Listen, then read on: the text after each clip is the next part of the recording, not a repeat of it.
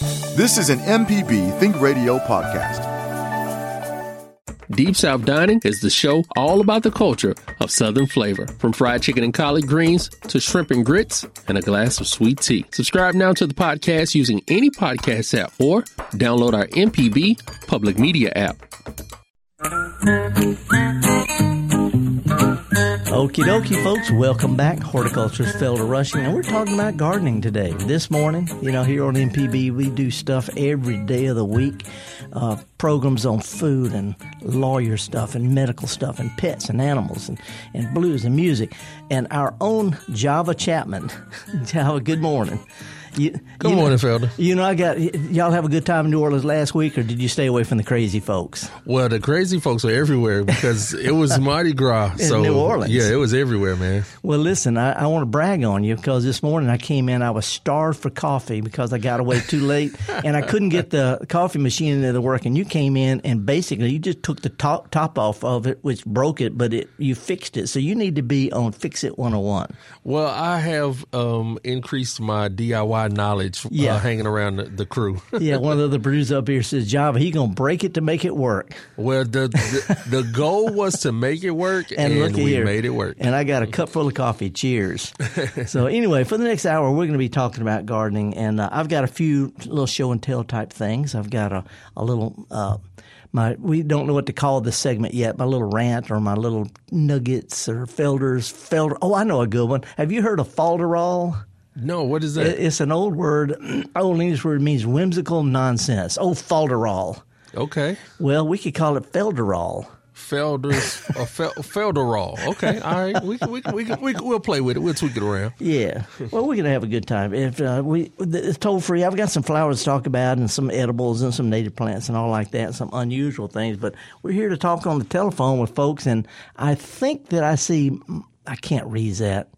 Mark. No, Marie. Marie in Hattiesburg. In Hattiesburg. They got the screen up in the corner again. Hey, Marie. Good morning. Good morning. How are you this morning? So far, so good. You sound cheerful, though. What's up? I am working outside. You're sweating, um, then. I can tell you right now. I know uh, uh, uh, Europeans don't sweat; they glow. But you're sweating out there if you're outside today. Because I just yes. I just walked in and I'm sweating. Okay.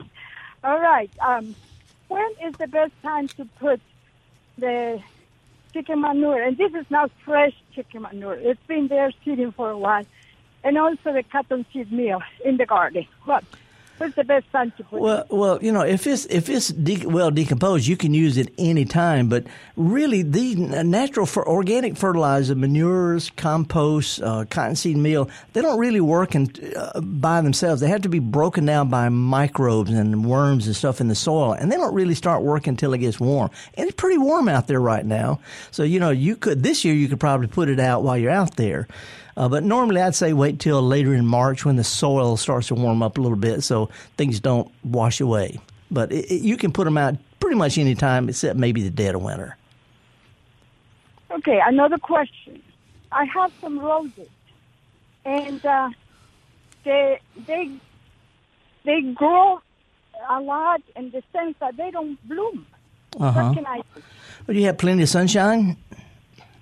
Yes. Uh, one of the things most most rose growers do, and I'm talking about worldwide, J- Japan, South America, wherever you go, most rose growers, with, ex- with the exception of the spring only bloomers, some of the old antique roses just bloom in the spring. Most rose growers cut their plants way back every winter to, to, to stimulate strong new growth. This, this reinvigorates them. It's called rejuvenation. And most of the people, sometime in February, will cut them back to a foot and a half, two feet knee high, as far back as you want, but just prune it back a little bit. Uh, I know yours probably have leaves on them already. I actually have a flower bud uh, with me right now, a rose bud that came from my garden this morning in February. I've got three buds on my rose. Uh, but even though they have new growth and maybe some flower buds, go ahead and prune them back pretty hard. This rejuvenates them and reinvigorates them, stimulates real strong new growth. Do they need any fertilizer? Well, they, they like a little fertilizer from time to time, but manure, cottonseed meal, any of those kind of things. You know, natural fertilizers are perfect. They're not as strong and harsh as the agriculture chemical fertilizers, but they work fine. They work just fine. The idea is to keep the plant healthy and vigorous, and you do have a little fertilizer in the spring and some pruning in the in, in the winter. Thank you so much, Felder. Have a beautiful day. Okay, stay cool. All right. Thank you. Bye bye. Uh, you know, Java, that's weird telling somebody in February to stay cool, but it, it was 85 the other day. And it's air conditioned weather in the Yeah. middle of February.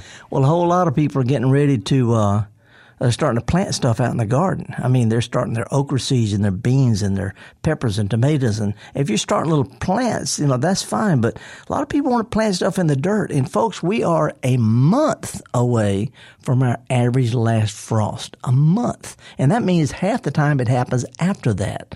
So, uh, even though it's nice warm temperatures, uh, you're tempted, your juices are going, you know, you got these endorphins rolling around and all that stuff. Don't plant summer stuff yet. Corn can, can take cold weather, but that's about it. We've got time to plant lettuces, which I did day before yesterday. Uh, we got uh, tomatoes, and uh, Java said I was going to show you this thing. It's a potato that I got from a garden center, a little small potato, and it's got little growing things on the end. Okay, I'm pre-sprouting these. I'm keeping them outside. I watered them, and they're starting to sprout. I'm gonna plant these in the ground with this little green bit right at the top, and I'm gonna cover it with a mulch, and I'm gonna grow me some potatoes. This is the time of year to plant potatoes in the ground. Okay. And uh, and by the way, when you pre-sprout these things, there's a there's an interesting gardening word. It starts with a C. It's called chitting. So you're chitting the I'm potato. Chitting mitators. Oh. now you know that could be one of those lala whatever Lala cheesia. lala cheesia. Sounds like a dirty word, but I'm, I'm chitting me taters. I like it. But anyway, I'm pre-sprouting. This time to plant uh, uh, uh, potatoes, lettuces, broccoli, cabbage, cauliflower, all those kind of things like cool weather, and they need to have time to produce before it gets hot in late May and June. So this is the time to do it, and put them a little bit further apart so you have a place in a month to start tucking your tomatoes and peppers and stuff. Leave some room to plant. In other words, interplant. Take your time, but don't rush the season. Gather ye rosebuds and literally gather ye rosebuds while ye may. Now, uh, again, I don't know how to turn this thing on. You're gonna have to tell me who's up there on that on that wall. Okay, so now we have Charlie from Oxford on the line. Okay, Charlie. Good morning. How are you, sir? Hey, Felder, I'm good. How you doing? So far, so good. I, I feel like I'm still England. Uh, John was having to tell me who's calling just because my bifocals can't see across the room. What's up? Well, I've got some uh, wooded property up here in Lafayette County, and uh, when we moved in, we had at least uh, 50 dogwoods uh, on the property, and they are just all dying. Yeah. Every last one of them, Yeah. and the young ones, old ones, middle-aged ones, and uh, I've noticed that you know some branches will die off, and then the bark on the trunk will start falling off, and Yeah. then the trunk, the base of the trunk, just Yeah, disintegrates. yeah. So I've called the extension service and forestry service, and they haven't given me any answers. So Well, l- let me let me let me not give you three answers, okay? Because I don't know, but there are three common things happening. First of all, uh, there is a disease. It's been around for a long time. It spreads south, and it's causing problems with dogwoods. It's actually killing dogwoods. It's fairly common. It's an it's not a new thing, but for some reason, it's more prevalent and uh, I can't remember the name. It's not anthracnose. I can't remember the name of it. But there is a there there is a, a disease going around. Um, I don't think it's as serious as people make it out to because on top of that, the real problem with dogwoods is. I don't know if you remember, but not that long ago, we had a, a drought that was two years long. And we were seeing pine trees in Louisiana on the roadside dying of drought uh, mag- magnolia tree. A lot of plant in our part of the world, and particularly with dogwoods growing in the woods, they don't have a deep root system. They got a wide ranging kind of a scraggly, webby looking thing. It's not a really good oak tree type root, and they're very shallow because if they grow deep, they rot in the winter and all the rains. So they stay real shallow. They scrabble along this loose forest floor, and then when you have drought that goes a foot deep, those roots die. A lot of times they'll sprout back again, but if it happens over and over or is prolonged, it gradually weakens the tree The trunk shrinks up, all sorts of physiological things going on, and they reach a point where they just can't recover, and slowly they start to fall apart. Uh, with the trunk, mm. that's what. Then this disease is aggravated, but I think a, the, a healthy tree can resist the problem. So I'm laying a lot of it onto to our climate, uh, and the unusual weather we've had the past eight or ten years or so. It's been really, really wet and then really dry. This is tough on shallow okay. rooted plants. That's an, mm-hmm. that's a pretty good educated guess based on plant physiology and based on what happened in my own yard. Okay. Well, is, if if all these dogwoods die off, is there a, another pretty uh, flowering tree uh, like a dogwood. You know, I, I was thinking about just replacing everything with a red bud, you know, or yeah, well, something else. Red bud, and, and uh, by the way, I have a red bud with me, uh, John. I'm waving this thing around. They're actually pink. You, you know why they call red buds? By the way, this is the stupid thing because when we first started calling the red buds, there wasn't a word in English for pink. Pink, yeah. pink, pink wasn't a word. It, it wasn't a word, and uh, it just came around, you know, in fairly recent history. So everything was red. There's red and mm. green. They didn't have teal, you know. So red buds are called that just because. But anyway, and the flowers are edible. It's a good replacement plant, but there's also a couple of other trees out there that I think are they're not as showy as dogwoods, but they work. There's one called silver bells. The Latin name is Halesia. Halesia or silver bells is another native woodland plant and is almost as pretty as dogwoods almost. It is so okay. much hardier. Uh, there's also the Grancy graybeard, the American fringe tree. Really, really good, showing uh, plant out in the woods.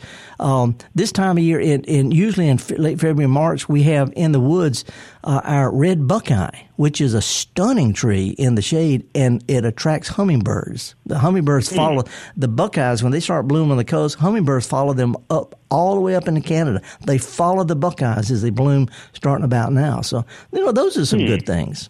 And, uh, okay, uh, all right. Oh, and one, and I'm, I'm, i know I'm overwhelming you with this, but I got to throw that there's an old fashioned shrub. If you want a dogwood in your yard, dogwoods are hard to grow in the best condition. There's an old fashioned shrub named Philadelphus. Some people call it um, English dogwood. Some people call it mock orange, but it looks like a dogwood. You ride around Oxford, You can see these dogwood, scraggly looking, big dogwood looking shrubs in, in older gardens. That is a mm-hmm. terrific mm-hmm. old heirloom plant with okay. great big dogwood flowers. Well, I'll check those out, and I'll just uh, keep watching the ones that I've got that are still dying. So, yeah, take but, you know, uh, yeah, take, take some pictures, and also new ones coming along may not have this problem. It's usually the older ones that suffer. Gotcha. Okay. All right. Well, thanks, Felder. I appreciate it. Okay. Too much information. I appreciate your call, man. See ya. All right. Good. Thanks a lot. Bye bye. Okay. Now, either Rick or Bob. Uh, let's go with uh, Bob. Bob from I can't uh, tell. Me, me, Meehan. Meehan. Is that Meehan or Meehan Junction? Meehan. Meehan. Okay. What's what's going on, sir? Well, I've got some outside bins for compost. Of course, it attracts worms from the ground. They work their way up. Yeah. I'm looking for a type of worm I can put on the top to work its way down and that'll survive our Mississippi winters. Well, you know, there, there's not going to be one. Um, the red wigglers, red, red wrigglers that they sell in bait shop, they are they're what they use in vermicomposting. They're fast, they're voracious, they can churn up some stuff like you wouldn't believe. They're little sort of reddish brown looking things that they sell in fish bait, and you can buy them by the pound online. Red wigglers are really really fast, but they're not cold hardy. They're just not cold hardy. So, uh, you know, you know, the, the, the, truth is, do you ever turn your compost or you just pile it up and let it go like I do? I, I put it in wire baskets. I, I've heard of these things called uh, Canadian night crawlers. They they they won't survive our winter. Yeah, but but our own night crawlers will do just as well. I mean, we have we have plenty. And by the way, night crawlers are not native to North America. That's an oddball thing. But those great big night crawlers, they were introduced. They're considered an invasive species. But I would just go with the ones we got. They work fine if you'll feed them. And here's a real the real kick, Bob. If you'll dust just a little cottonseed meal on there it has nitrogen, which helps the bacteria really do fast composting, but it's got protein. It'll bulk those worms up to where they be 10 inches long. I- I'm not making this up. You'll be shocked at what cottonseed meal just a little bit does to fire worms up and bulk them up, and they go nuts. And they get huge. I mean, you can grab them by the handful. Cottonseed meal gives them the protein they need, and they'll go through leaves a whole lot faster. Right. Well, I'm at the co-op now, so I'll go right in and get some. Okay, it ju- just takes a dusting. A, pi- a pound, a pint jar will cover uh, your your whole compost three times. So you ju- just every few inches, just a light little dusting. That's all it takes, and you'll be shocked. I appreciate it. Thank you, Felder. Okay, Bob. Thanks for your call. Okay, Java, what you want to do, man? You're the you're the boss here. Well, we're gonna take we're gonna take John from Mobile, but I wanted to say about the Canadian night crawlers. I had to look them up because I never heard of such a thing. They're also called the granddaddy of earthworms because of their size, you know, in comparison to uh to other worms. So Well, you know, there, there's an earthworm, and I, I hate to, you know, I'm, I'm not a, um, uh, what, what's a guy who knows everything, he does everything or whatever, and I'm not one of those kind of guys. But worms I know about. There's a, an earthworm in Australia that easily gets nine, ten feet long. That and their eggs are the size of chicken egg. ridiculous. Not making this up. I mean, you can't get one of those in a fish hook. Come on. anyway, let's talk with John down in Mobile. John, how you doing, sir? I'm doing well. Thank you very much. Good. How about yourself? Good. So far, so good. Oh, good. Um, I talked with you, I think it was in October at Central Presbyterian about my satsuma tree that Yeah. half of it just split off from the weight. Yeah. And I, I took your advice and, uh, and cut off the part that had broken off as, as smooth as I could. So far, I'm not seeing any growth, uh, new growth on what's left there, and I'm wondering if it's time to cut it to, about a foot above where the graft is and see what happens next. Well, you know, if if you do cut it off well above the graft, we know what's going to happen. It's going to branch back out. It's invigorate. You know, you can do fruit trees just like you can uh, azaleas and all, uh, but it might be a little bit early. Might be scratch the bark, and if it's bright green right under the bark, it's alive and it has a chance to sprout Okay. out. So you know, just give that a try, and you don't have to cut it that far down. You know, scratch the bark till you find green, and then cut down to that.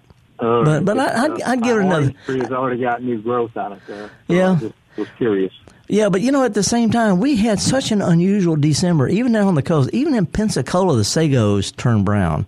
And that affected plants side by side. In my garden, I've got plants that are, that are completely burnt, some that are, that are uh, defoliated, and some that look okay, side by side in the same garden, same plant. So, you know, anyway, the, the, the bark scratch test will tell you the truth. And if you want to prune it, it's not going to hurt it. All right. Thank you. Appreciate it. Okay, and by the way, April first, April Fool's Day, is the uh, plant swap at, at uh, Central Pres in in uh, in Mobile again. Looking forward to seeing everybody there. Well, I'll be up in D.C. on April 1st. Okay, well, tell us where you are, and we'll come get some of your stuff and share it amongst ourselves. All right. Good enough. See you. Have a good day. Thank you. Bye.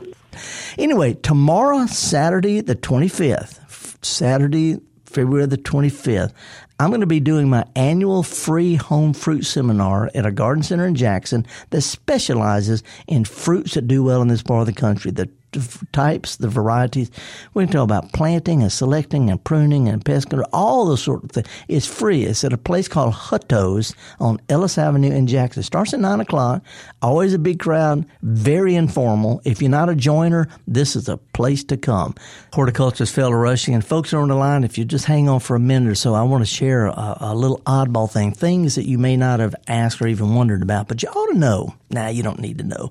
Uh, last week we talked about the difference between narcissus and daffodil, and there's not. Narcissus is Latin for daffodil, which is folk English for, for narcissus.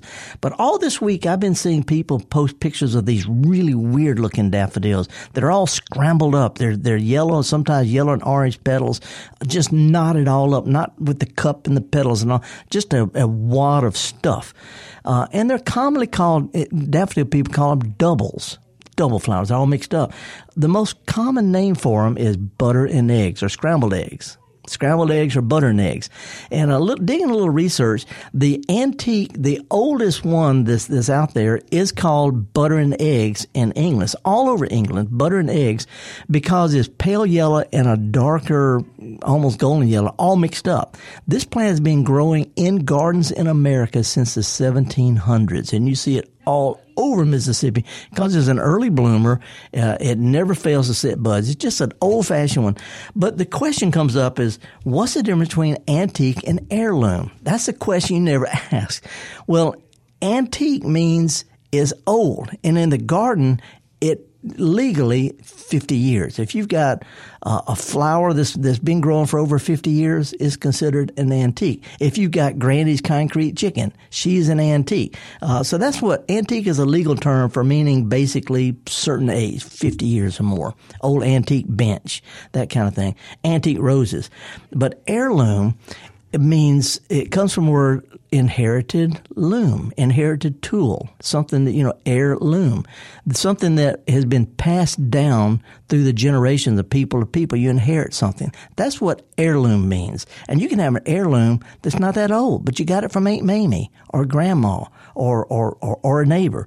But if it's passed around, it's an heirloom, whether or not it's an antique. Now, the old roses, they're called old garden roses, OGRs. They are legally the, the roses that were in existence before the 1860s when the first ever hybrid tea named La France was introduced. So any, any rose before the 1860s is considered officially an old garden rose. They can still be heirlooms. They can still be antiques. Anyway, that's a little thing you probably really didn't want to know, but there it is. What do you think, Java? Am I BSing too much here? No, no, no. You're you're good. You're giving lots of information, and I really do like that um, that phrase. Answers answers to unasked questions. We're gonna have to roll. We're gonna have to roll with that. We're gonna have to figure it out. But I like that. Well, before the others call, let me mention I'm holding up a tiny little flower. It's about the size of my big toenail, maybe maybe a quarter. is is pale lavender with a purple stripe down each petal. This is called starflower. The Latin name is Ipheion. Starts with the IPH. Ipheion is an antique heirloom plant that grows across the lawn. I got this from my great grandmother's yard. It grows in the grass. You can't see it because it looks like grass, but when it blooms this time of year, it is a carpet of lavender and purple, and then it disappears. But it is not like a weed. You can't see the leaves because they look like. But anyway, starflower or Ipheion, my one of my top five bulbs for southern gardens, and you can buy it. Anyway, I, I've, I've dragged this on too much. Let's go up to Olive Branch, talk to Rick. Rick, how are you this morning? Good morning, guys. How y'all doing? Good. Java's in there. Uh, you should have seen Java's coat last week. He got a coat last week that just knocked me out. I don't need Java, that coat now. It's so I know, hot. but you were styling though. You were styling. Anyway, sorry, Rick. What's up? That's okay. He's not trying to become a member of the Four Tops, is he? Uh, no, but you could probably get all four of them in that coat of his. Rick, okay. Uh, look, before I get uh, into my request, I want to say congratulations to our hometown hero that won the Daytona 500 last weekend, Ricky Stenhouse Jr. Wow. Yeah, I know that's a that's a big deal. Driving know, the Kroger car. Java, yep, no, yep, there was.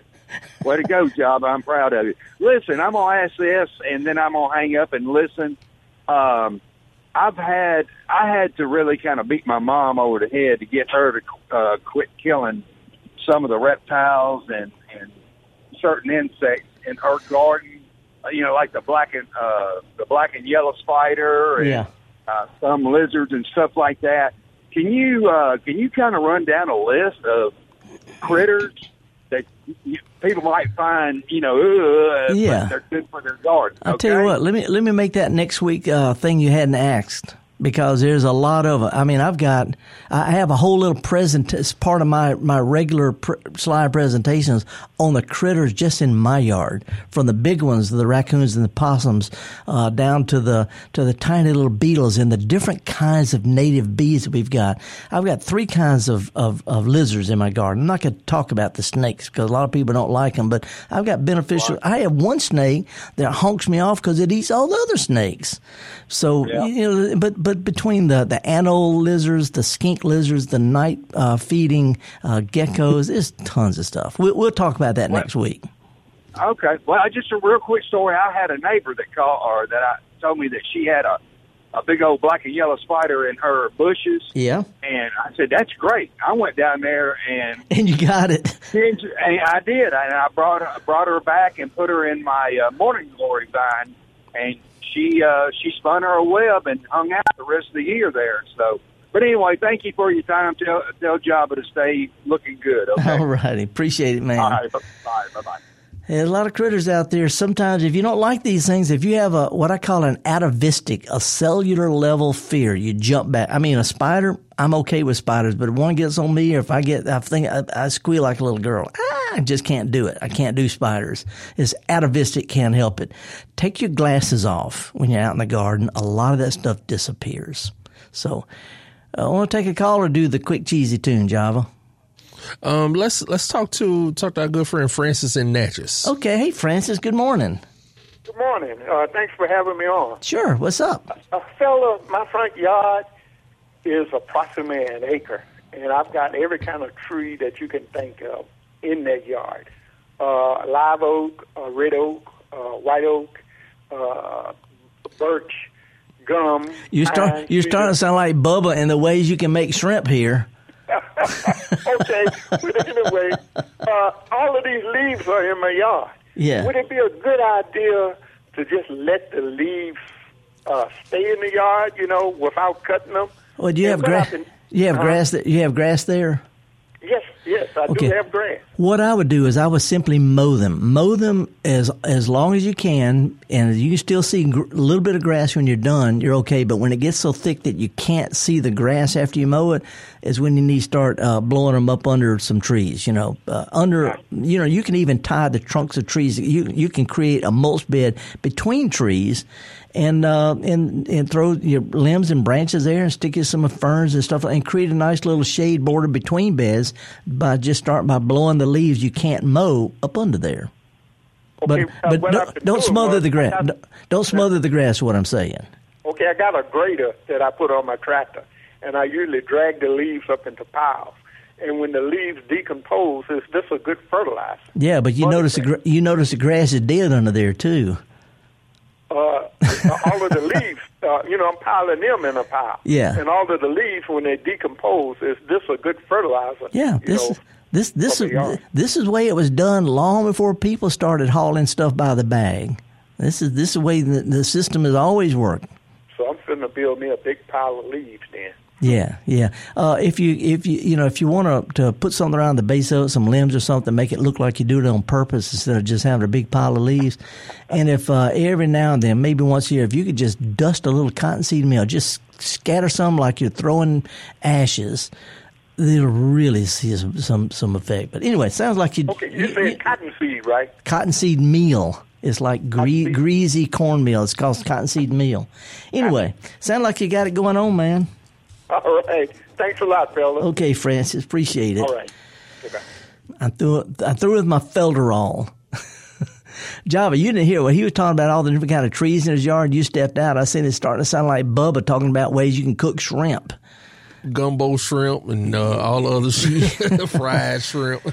Horticulturist Felder Rush, me and Java Chapman and other folks at MPB, we welcome you. Now we're going to jump right back into what we're here supposed to be doing, and that's talking with folks about their gardening, starting in Tremont with Joey. Good morning, sir. Thanks for holding. Hey, fella, how y'all all doing? So far, so good. Don't get me okay, talking. I got a quick Okay. part. What? Uh, garlic.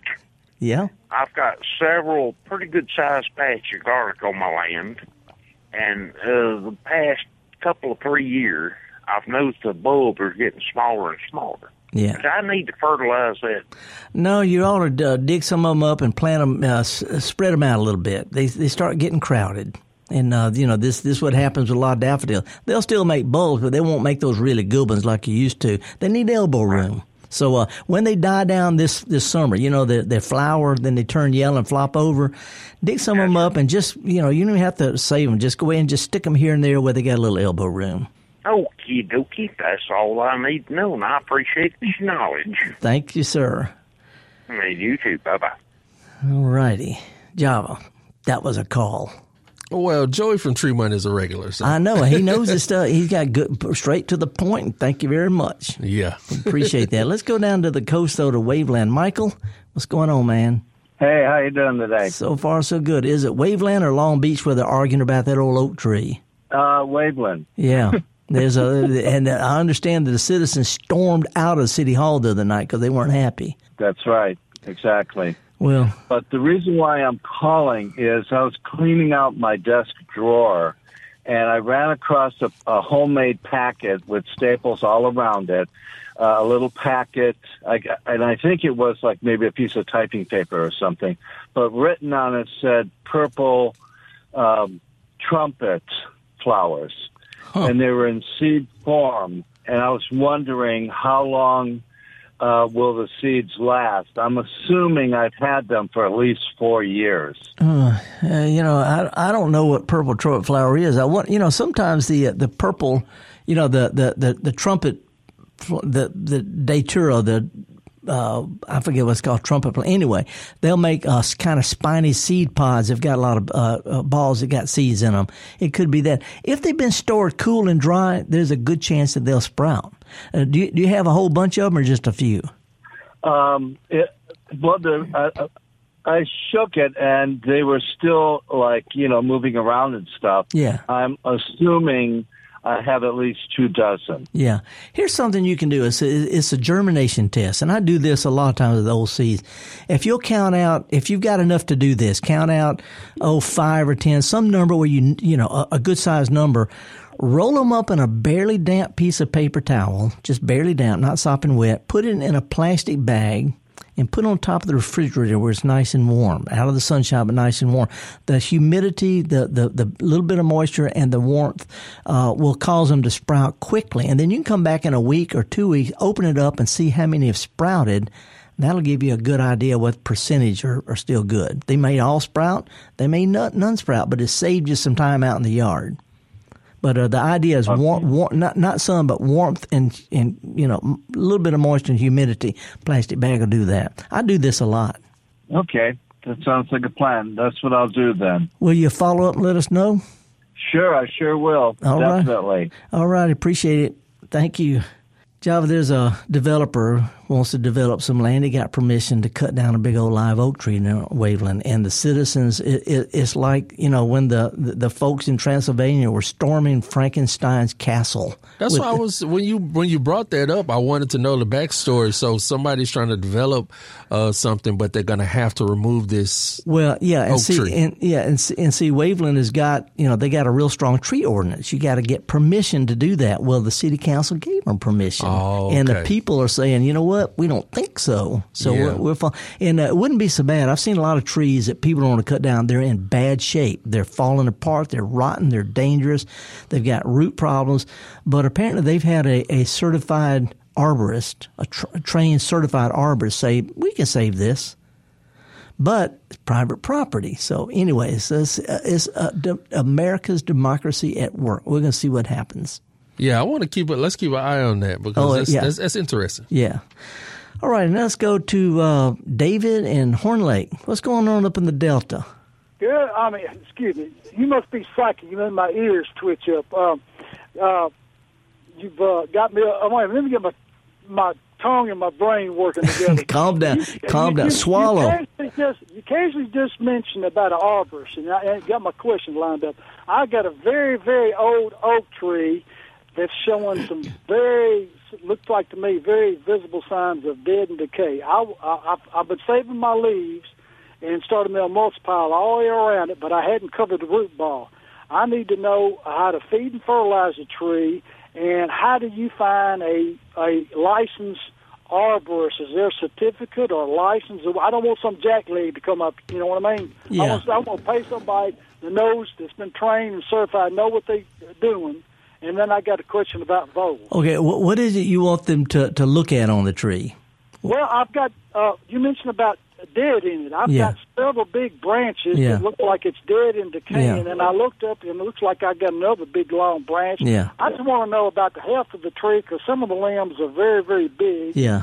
And with the storms and everything we're having Yeah. now, if it's if it if it's healthy and safe, Yeah. or do I need to prune it or uh, Yeah, well, let me let, let, let, let me give you a few real quick overviews. First of all, I helped teach the arboriculture, the tree surgery course at Mississippi State. I got my tree surgeon license in 1978. Okay. Uh, and I've been diagnosing trees for decades, but I don't have a tree company, so it doesn't matter to me what what's what's going on. The tree's dead, take it down, not my problem. Want to try to save it, we'll, tr- we'll do what we can. In other words, I don't have a stake in what I say, but I will tell you this, and, and, and you can get an arborist uh, to come down from Memphis. What are you, 30 miles from Memphis? Not even that far. Yeah. So anyway, you, you know, there's plenty of them up there, but make sure that, that, anyway, here's the deal. If you've got an old tree, I'm talking about 50, 60, 80 years or more old, I guarantee you in the Delta, it's got severe internal decay because of the ice storms that bend the branches and break the branches and decay gets in, it goes into the trunk of the lower limbs. Here's how you can diagnose your tree yourself. Walk around it, make sure it's not any old heel over lightning strikes, and they'll be pretty obvious because they'll be going, it may be completely healed over. But if you look at the tree after it leaves out, another another few weeks from a distance, if the top of if it looks like a, what a kindergartner would grow as a tree, nice rounded top, it's okay. But if it's got dead limbs and branches way up high, something interrupts interrupts that silhouette. If it's got dead high limbs and, and twigs and stuff, it's got really bad root or trunk problems, and it's gonna fall apart. It may take it 50, 60 years, but nobody can predict that sort of thing. So my main diagnosis, I look at the trunk and high up for, for lightning damage. I look for big broken limbs that have got rot. I look for, for sap running down the trunk where wounds didn't heal over. But mostly I look for limbs and branches up high in the in the tree. If they all look pretty much okay, I wouldn't worry about it. But if you got dead stuff up high, it's got some problems and they can't be fixed. Okay. Well, well I, I've been saving my leaves and piling up. I got a mulch yeah. pile all the yeah. way around, 360 yeah. degrees around the tree. Yeah, I would. Uh, but, I, but I'm not covering the root ball. There's no problem. Fertilize it or, or, if you if you want to give it some fertilizer, uh, fertilize the grass out. Stretch your arms straight out, wiggle your fingers. That's where the fertilizer needs to go.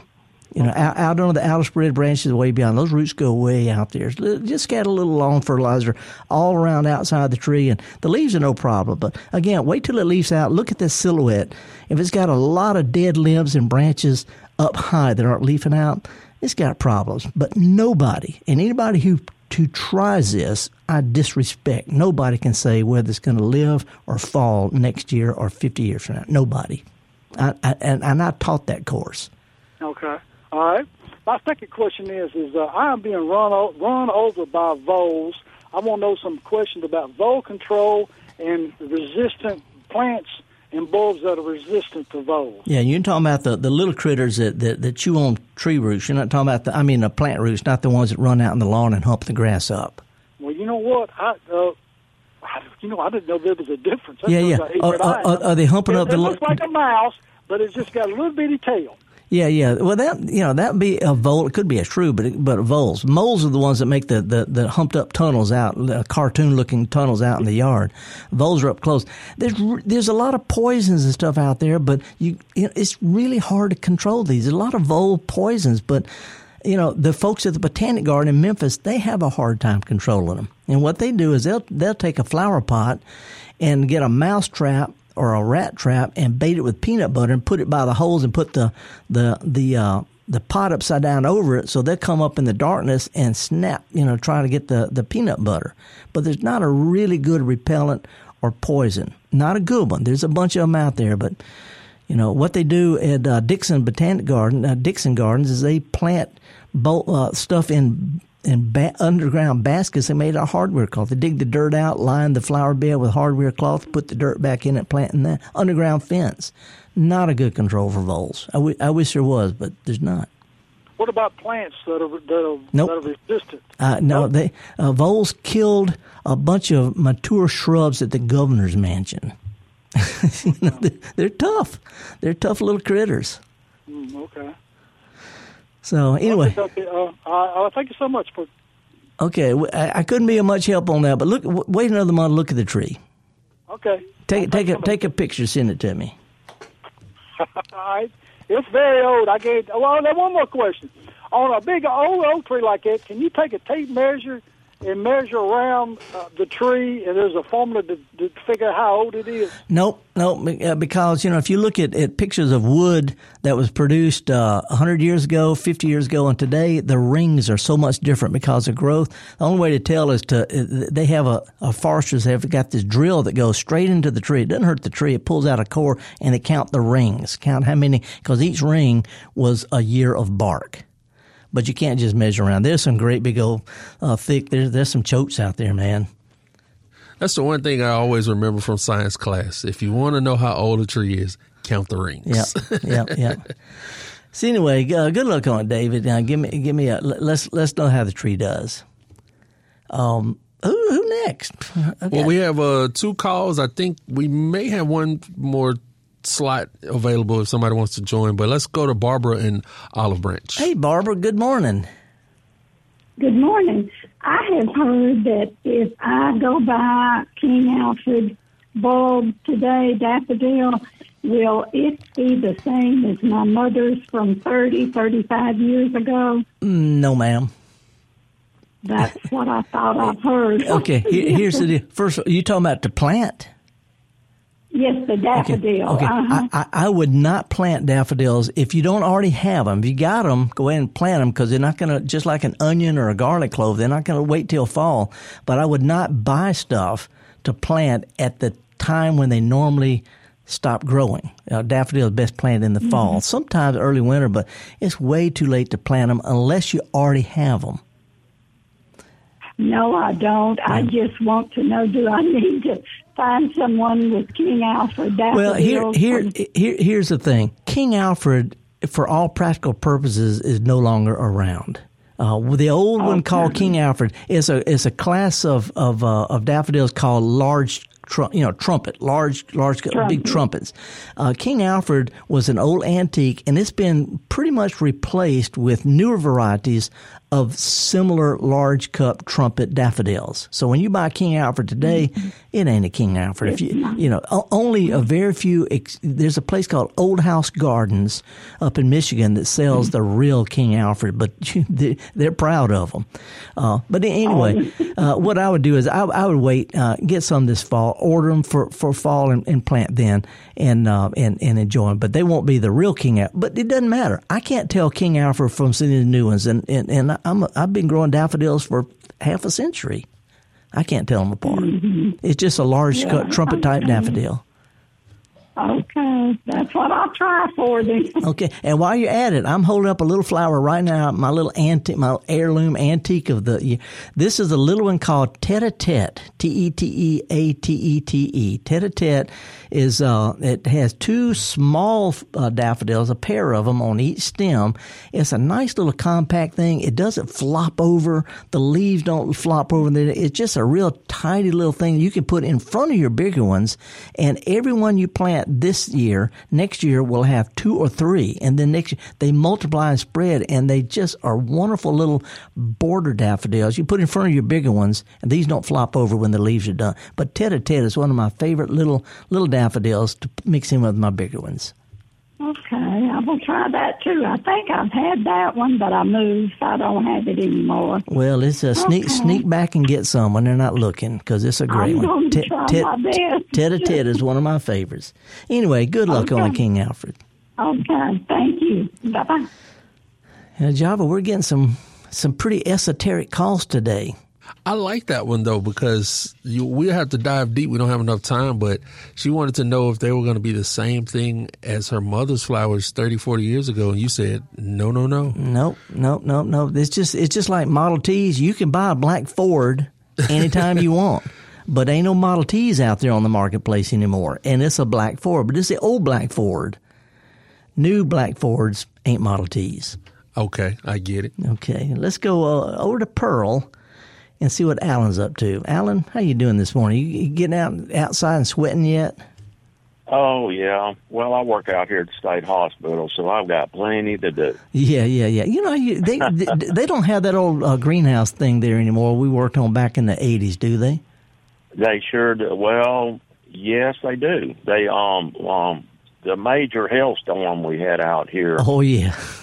Yeah. Um, it it it definitely did a trick on it. But anyway, they uh, they um Yeah, we- rebuilt it. We we we cleaned it up and turned it into a horticulture therapy thing, but that's been whew, that's been thirty something years ago. Anyway, what you got going it- on? What's what's up today?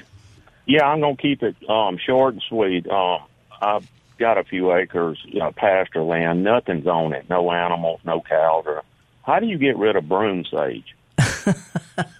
Yeah, well, well, first of all, it wants to be out there, more than you want it gone. It is a great Right. native plant, Andropogon. Uh, you know, right now the the broom se- what we call broom sedge, uh, the flowers. You know, grass don't have real flowers, but they're called flowers, and uh, Right. the, the grass itself is is like a big clump of monkey grass. You know, big just a big clump of grass. Only way to control it is uh, is c- cut it all down, and then when it's in, in this spring when it sprouts back, go out and spot treat the individual plants. Oh my God! Uh, yeah, We're talking yeah. about pasture. I, I, I, I know. Well, you know, one of the things you could do was, was what my mother did in her flower beds is find some wildflowers that are taller than it and plant them out there and just call it a meadow. Put you an old uh, tractor out there or, or a piece of fence and make it a, a little scene that said broom sedge is part of that native plant palette. But uh, no, Right. you, you'd have to kill each of the individual plants and all those little Oh, fuzzy. You know, the broom sedge, what you can make a broom out of. If you weigh Yeah. that, if you weigh that in the wind, all that fluffy stuff that floats off, those are seeds. oh my goodness! Well, I've I've heard that regular fertilizer. Nope. I guess the trick is is Nope. to smother it out. Nope. no, Yeah. I'm, I'm real for. I, I, I actually like uh, this plant. I, I actually like it, but if it comes where you don't want it, you can either dig it up or you can squirt it. But you know, you can kill it all day long. But guess what's going to happen next year? More's going to come back from seed. So you're going to have Yeah. to just get you a bush hog and just mow it regular.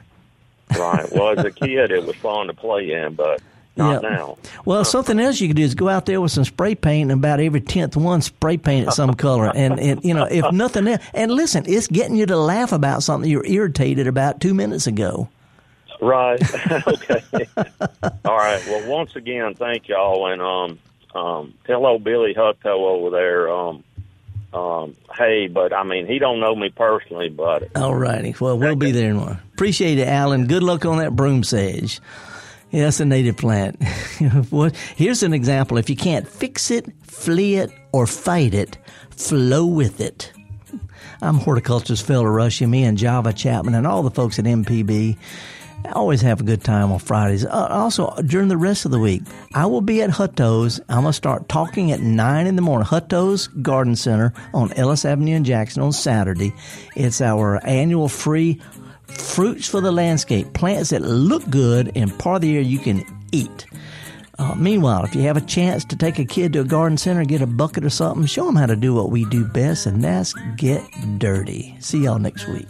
This is an MPB Think Radio podcast. To hear previous shows, visit MPBOnline.org or download the MPB Public Radio app to listen on your iPhone or Android phone on demand.